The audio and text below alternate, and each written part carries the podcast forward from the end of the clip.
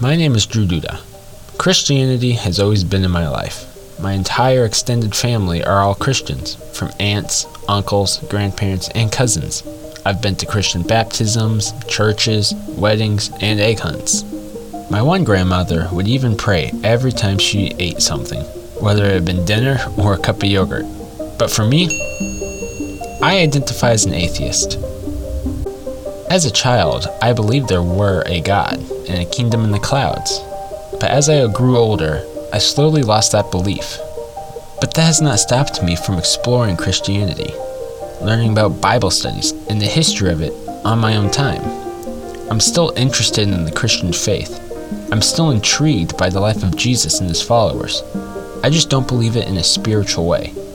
But I'm not the only one.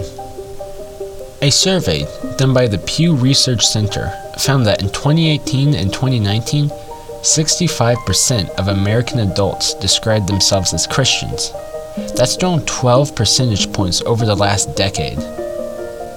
I wondered, why has America's most dominant religion for over 244 years all of a sudden losing members? Is Christianity still valid? Or has the times just changed? Why is this happening? Is the separation of church and state to blame? Or could it be that Christianity just needs to modernize to fit the new norm?